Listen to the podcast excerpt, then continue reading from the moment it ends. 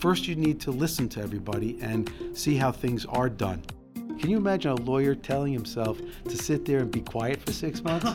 And even if they've done as much homework as they possibly can, it's probably impossible. This is In the Know with ACCT, the voice of community college leaders. I'm Jacob Bray. On this episode of In the Know, we interviewed Jeff Advocate, trustee at the County College of Morris, New Jersey. Jeff was in town for the most recent Governance Leadership Institute, so we talked to him about what trustees need to know and how they can plan for a fulfilling trustee experience. Jeff is a funny guy and had a lot of valuable insight to share. I think you'll enjoy this one. Jeff, before we uh, before we jump into things, could you give us a little background? I uh, I'm on the uh, currently on the board of trustees at uh, what we call CCM, which stands for the County College of Morris, which is in Morris County, New Jersey. And uh, just real quick, New Jersey has 21 counties. 19 have uh, county colleges. That's our county college system in the state and uh, obviously CCM is the college for Morris County. Um, I've been on the board for over 16 years, and uh, real quickly, let me tell you how that happened, um, which I'm kind of proud of, to be honest with you. We have a board of 10 members. Seven are appointed by, by, by the way, New Jersey does an appointment system. About half the country are appointed trustees, and about half are elected trustees. New Jersey's are appointed. The way they're appointed is out of the 10 on the board, seven are appointed by our county administrators, which are called freeholders, and two of them are on the board are appointed by the governor's office. Um, and uh, the one remaining position is what we call the county superintendent of the schools. By statute, the county superintendent of schools automatically has a seat on each of the uh, trustee boards. So I was, I am one, I am one of the two governor appointments, which quite frankly I'm a little bit proud of because I've been there for over 16 years. Each appointment is four years, so I've been there through basically four governor positions already. So I'm kind of proud about that. Both Democrat and Republican, by the way. But I've been there for over 16 years, and uh, I think it's a, a great responsibility. Uh, obviously, I think our college is doing real well. Before I was appointed, um, I was politically active and uh, active in other ways through the county. I used to be a county prosecutor. Um, I uh, have lived in the county my whole life. Uh, I ran for office, was unsuccessful, but uh, you get to know the county even better that way. And so eventually, because of your community service and your active uh, work, you eventually get someone uh, to think that you have something to offer for the college, and that's how I got appointed. So, how much should a new trustee understand about the board process before they before they actually get there? Okay, well, the easy answer is to say as much as possible, but but let me tell you about that. Um, when I first started my first year, I'll never forget that I didn't know much about the board and how to be a board member. And what I decided to do, which is contrary to what I normally do, I decided to shut up for the first six months and just sit there and listen and soak it in. How does this work? What do you say? What do you not say? When do you talk? When do you not talk? And I just sat there and I listened for the first six months. And uh, I think that's uh, a good rule of thumb for any new trustee. First, you need to listen to everybody and see how things are done. Second of all, there's tons of brochures uh, and this is not a plug for the ACCT, but the ACCT has tremendous amount of information for new trustees.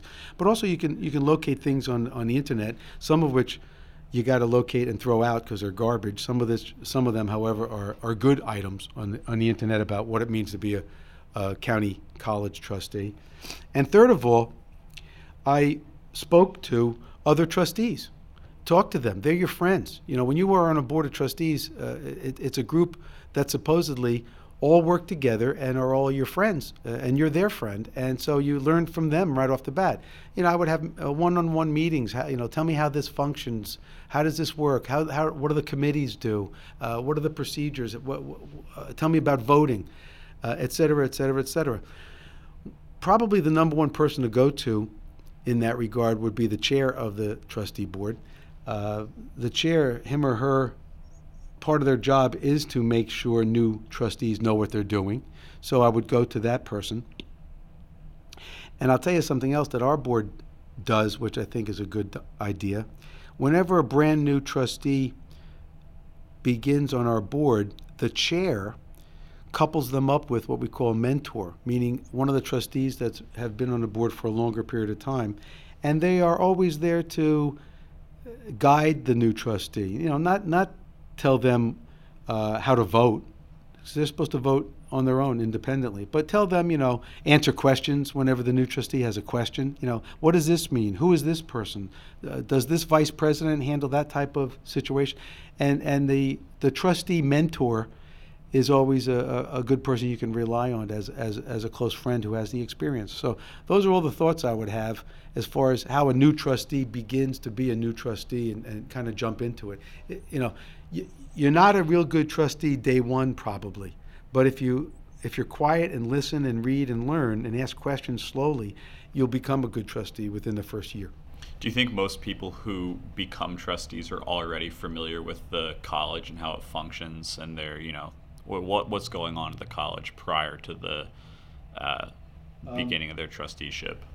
I would say, in my experience, that's not true. Okay. Um, and um, it's probably a good idea if you familiarize yourself with the college as much as you can, to be honest. But I don't, in my experience, I don't think that many new trustees do that. Um, but your first year, you really ought to do that. You know, I mean, walk around the campus, talk to the president, uh, uh, ask lots of questions, uh, uh, um, download lots of information, get as much information as you can, and learn about the school. You know, there's always statisticals. You know, we're into we're into the age of stati- st- statistics and data, uh, which is important. And um, and uh, the thing is that when when you do that, I think that it's important to educate yourself about the school. But in my experience, to answer your question, I don't think that most new trustees are 100% knowledgeable about the school before they actually start on, on day one. Um, so you said for you, uh, six months felt pretty comfortable to sit and absorb the information. Can you can you imagine? By the way, I've been a lawyer for almost forty years. Can you imagine a lawyer telling himself to sit there and be quiet for six months? it was one of the hardest things I had to do. But you know what? It was the best. One of the best things I had to do because when you start opening your mouth, you start speaking with intelligence. Mm-hmm. So you know, rather than open your mouth day one, uh, you might say something or do something stupid. Yeah. Um, you know, it's always good to avoid things that are stupid. So, um, so uh, be quiet in the beginning and, and, and, like a sponge. Be a sponge for yeah. a while. So, al- along those same lines, um, as you were presenting to our Governance Leadership Institute for new trustees, uh, the, the six month window I found interesting too, because another point that came up was voting um, particularly as a new trustee who may not feel or be very well informed about the issue that's up for a vote. And in some cases, um, I think you gave the advice of abstaining, which is another.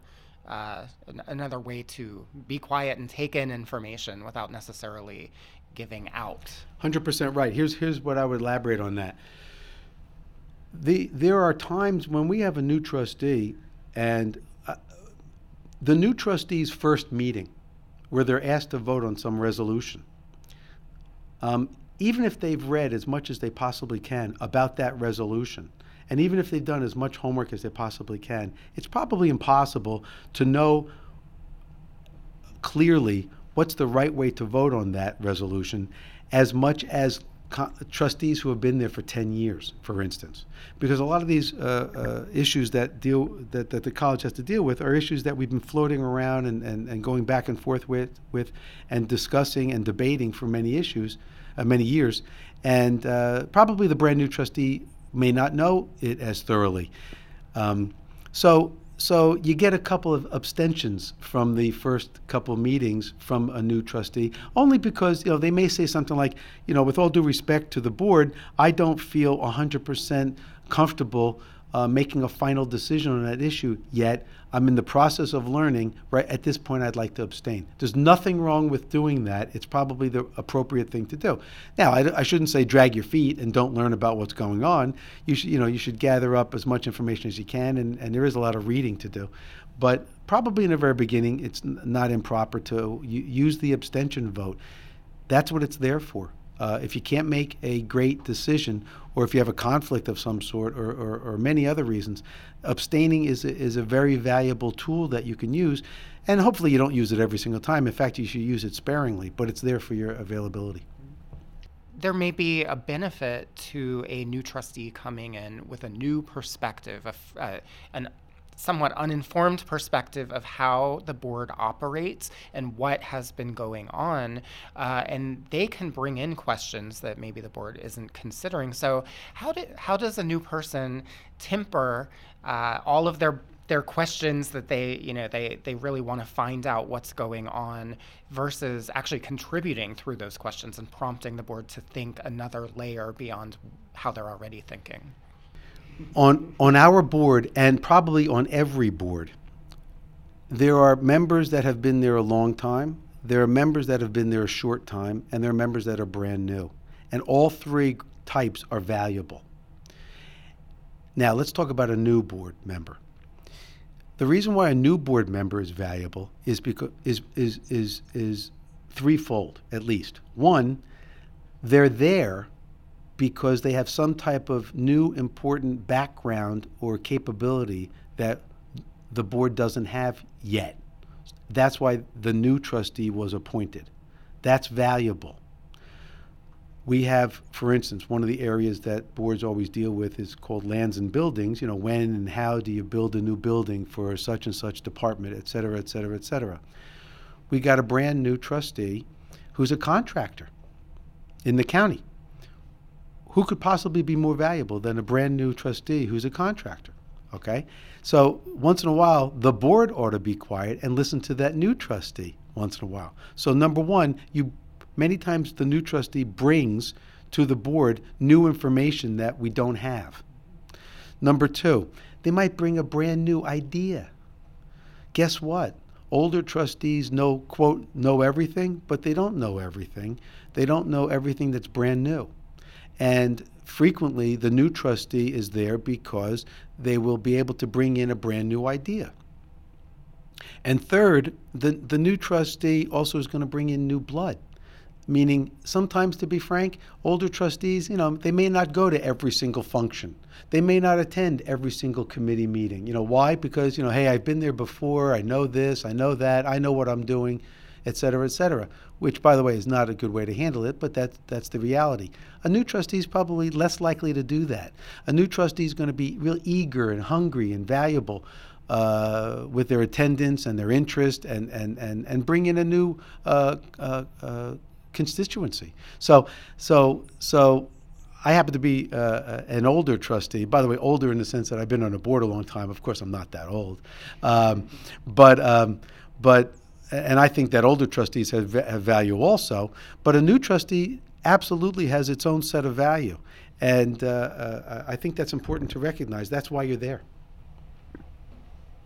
Um, so, what should a new trustee understand about the board chair's role versus their other board members? Okay. A board chair is equal to other board members in most senses. Their vote is equal, their comments are equal, um, their uh, uh, conscientious work is as equal as anybody else's conscientious work. But the chair has additional responsibilities that are different than all the other members of the board. And what you need to know is if a problem develops, talk to your chair. If you have a major question in your head, talk to the chair. If you want to get something to administration, but you don't want to administrate, talk to the chair. That, by the way, that last one is very critical because you don't want to violate the Board of Trustees' responsibility, which is to make policy but not administrate the policy. But if you have thoughts, if you have some help, if you have a question, the board's first person and most important person to go to is the board chair. And um, that is why they're there. Now, the board also, the board chair does other things also, like runs the meetings and, and communicates directly with the president frequently. Also, by the way, each individual board member, whether you're new or not new, should never talk to the public independently because you don't speak for the board, but talk to the chair. The chair then speaks to the public. The chair talks to the media. The, the board is a multi-person group, and but you and you work as one large group, as a board does, but you have to speak with one voice. And the best and only way really to speak with one voice is if you're a trustee, talk to the chair. The chair is the voice of the board and uh, try not to violate that. Uh, do, do you think there's an easy way to uh, remember the difference between the board chair's role, the board's role, and the president's role? Well, the one easy way to, to remember that is to violate it and get in trouble. okay, uh, that's not the way I recommend, but that's a good, quick way to do it. Uh, you know, open your mouth to the public when you shouldn't have. You'll get, you'll get, uh, you'll learn real fast that that was the wrong thing to do. Um, um, listen, let me let me give you a, a, a better answer. The what boards do, ours does, but I'm sure every every board does a form of this. When the new trustee first comes in, there's an orientation that's done. An orientation many times by the president to uh, discuss the college itself. Our president, for instance, walks you all over the campus, asks you, uh, uh answers any questions that you might want to ask, um, and uh, does a real thorough job. And quite frankly, our president would uh, who we think is a great guy, uh, would would give you ten uh, campus talks and walks if you if you need it. But the board itself will give you an orientation also, and part of the orientation is to let you know what the role is of you as a trustee, but what the special role is as the chairperson of the of the trustee.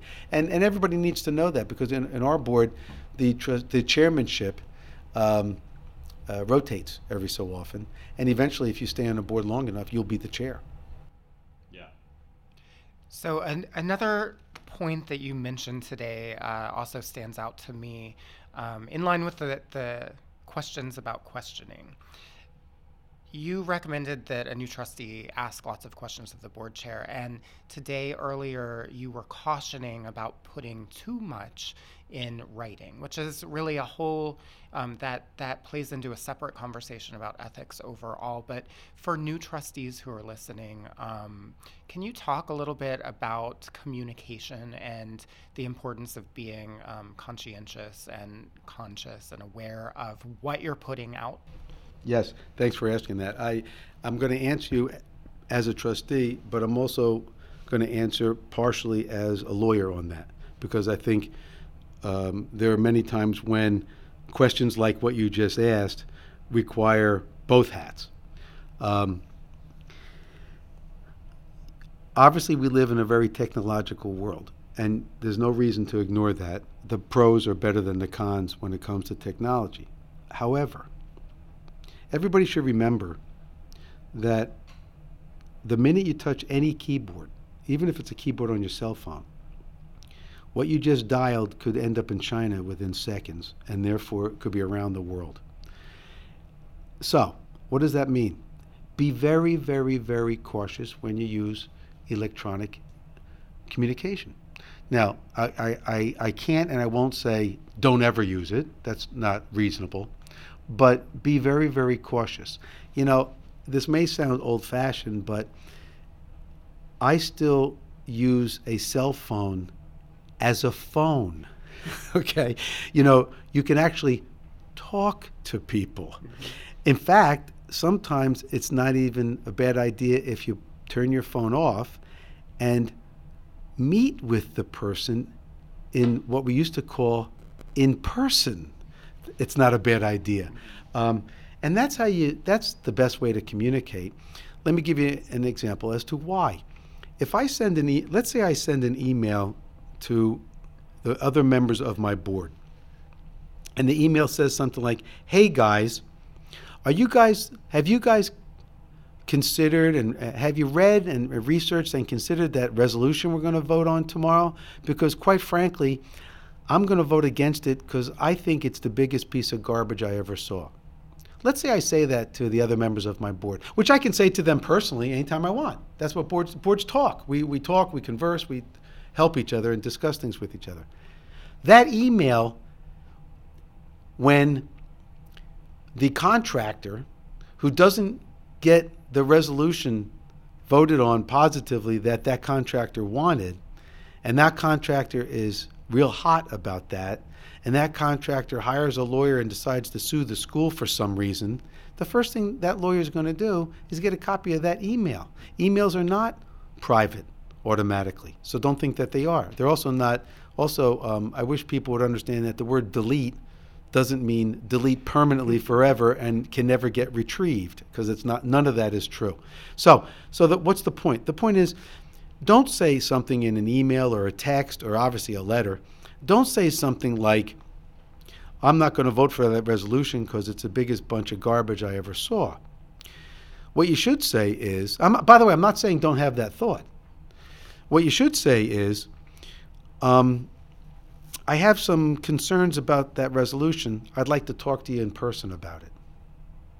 You said the exact same thing, and you're going to accomplish the exact same thing, and that email, you can discover it all you want, but it doesn't hurt the school. So, so that's an example of what I'm talking about. I'm not saying don't communicate, and I'm definitely not saying don't communicate electronically, but you have to be cautious. You have to start being cautious. You know, when you're a trustee, rather than a, a regular layperson uh, in the community, when you're a tr- trustee, you have a fiduciary responsibility to never hurt the school. If you if you write something that might be hurtful, you may violate your fiduciary duty. What's the answer? Either write nothing, or write nothing that will hurt the school. Very something very uh, superfluous, if if you can. And then and then ha- have lunch with the chairman the next day. Hey, Bob, you know, you know what my thoughts are? X, Y, and Z. What do you think? Talk like that. You know, a lawyer can't subpoena that lunch talk. Okay, that's that's that's a good thing for the school that might get sued for no reason. So that that's my advice on uh, being cautious on anything that you write. And by the way, it includes anything, not a formal, not just a formal letter or my position paper or or or, or a um, a report that uh, one of our vice presidents put puts together. It includes text messages, for instance. So, be, what, what, what's the what's the message I'm trying to convey? Be very careful. Be concerned. Make yourself known in a, in a, in a more personal way. Now, in a similar vein, sometimes misunderstandings might arise between board members. What do you think is the best way to, to tackle those? Here's the easy answer, but I still think it's the best answer. Just talk, talk, talk. Mm-hmm. Um, um, I'm remembering that in my 16 plus years, there have been times when I've been misunderstood, and it bothers me. So what what would happen is I would try hard to re-explain something at least, so that even if somebody disagrees with me, which that happens and that's okay, at least they understand what I'm talking about, and it, they don't they don't disagree with me for a, a, a, a bad reason. By the way, the alternative is also true. I want I don't want to misunderstand somebody else. I could I could end up voting for something the wrong way because I misunderstood something. So so so you know, um, ask a lot of questions. Bring you know there there are times in your board meeting when you're supposed to talk. Yeah. you know.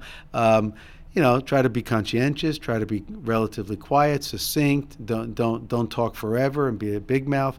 But once in a while, you know, you're, you're there not to be a, a, a, a, vegetable. You're there to talk as a person and, and, and, and, and get information and give information and make the right decision. So, so um, you might even say, you know, I, am smiling because uh, your listeners ought to know that I'm smiling right now. Uh, I'm smiling right now because there have been times when I was misunderstood, and I might even come right out and say, "Listen, everybody, I don't want you to misunderstand me. You know, X, X, Y, and Z is what I meant. Okay, you got to do that. You got to do that." When you first started serving on a on the board, um, what did you think was most surprising or most unexpected?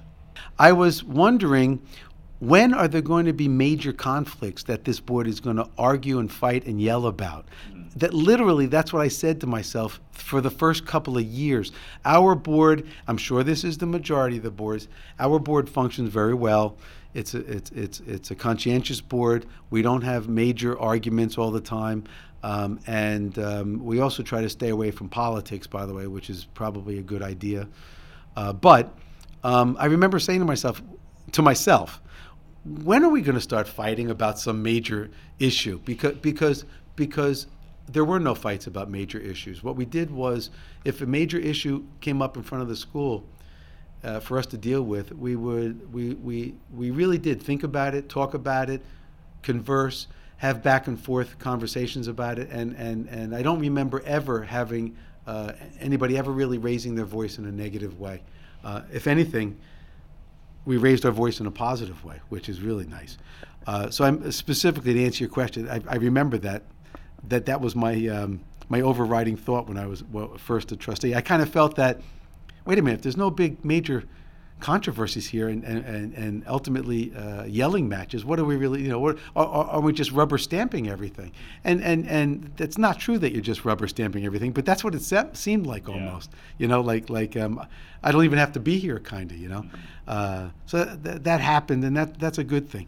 I'll tell you one issue that did pop up. We had a major issue eventually having to do with um, to what degree you, you know if you in our in our state in our county um, the fees for tuition for someone who lives in our county are a little bit lower than the fee for somebody who wants to come to our school from out of county. And that fee is even lower than someone who might be from out of state who wants to come to our school from out of state, even let alone out of county. You know, now with the internet, you know, we and of course many many other schools, we have international students in our in our county college. Yeah. So, so the issue came up about um, the difference in different tuition rates for different res- types of residents. And overlapping that was the issue is what, what the issue was what do you do if the potential uh, student that you want to be in your school is someone who is uh, still an immigrant that is not uh, a citizen yet. What do you do at that point? Do you even let that person be a student? And if so, at what rate? So we had a major debate on the rate to charge um, undocumented immigrants. Let's put it that way. And uh, what I, I, remember, even then we didn't fight, by the way. But, but boy, did we disagree. but we didn't fight. But I remember that, you know, normally not too many members of the public come to our board meetings, but everybody's welcome. That board meeting that we discussed that issue, we had to hold it in our gymnasium, and we had hundreds of people came to listen to our trustee board meeting. you know, the board meeting that we probably averaged maybe a half a dozen people a, a month. So um, that was kind of interesting. But the point is that we didn't even yell at each other at that time. Mm-hmm. Okay, we talked, kind of, you know, might have even gotten a little stern, um, and we uh, we did disagree, but um, you still maintain your decorum and and and um, be as professional as you can.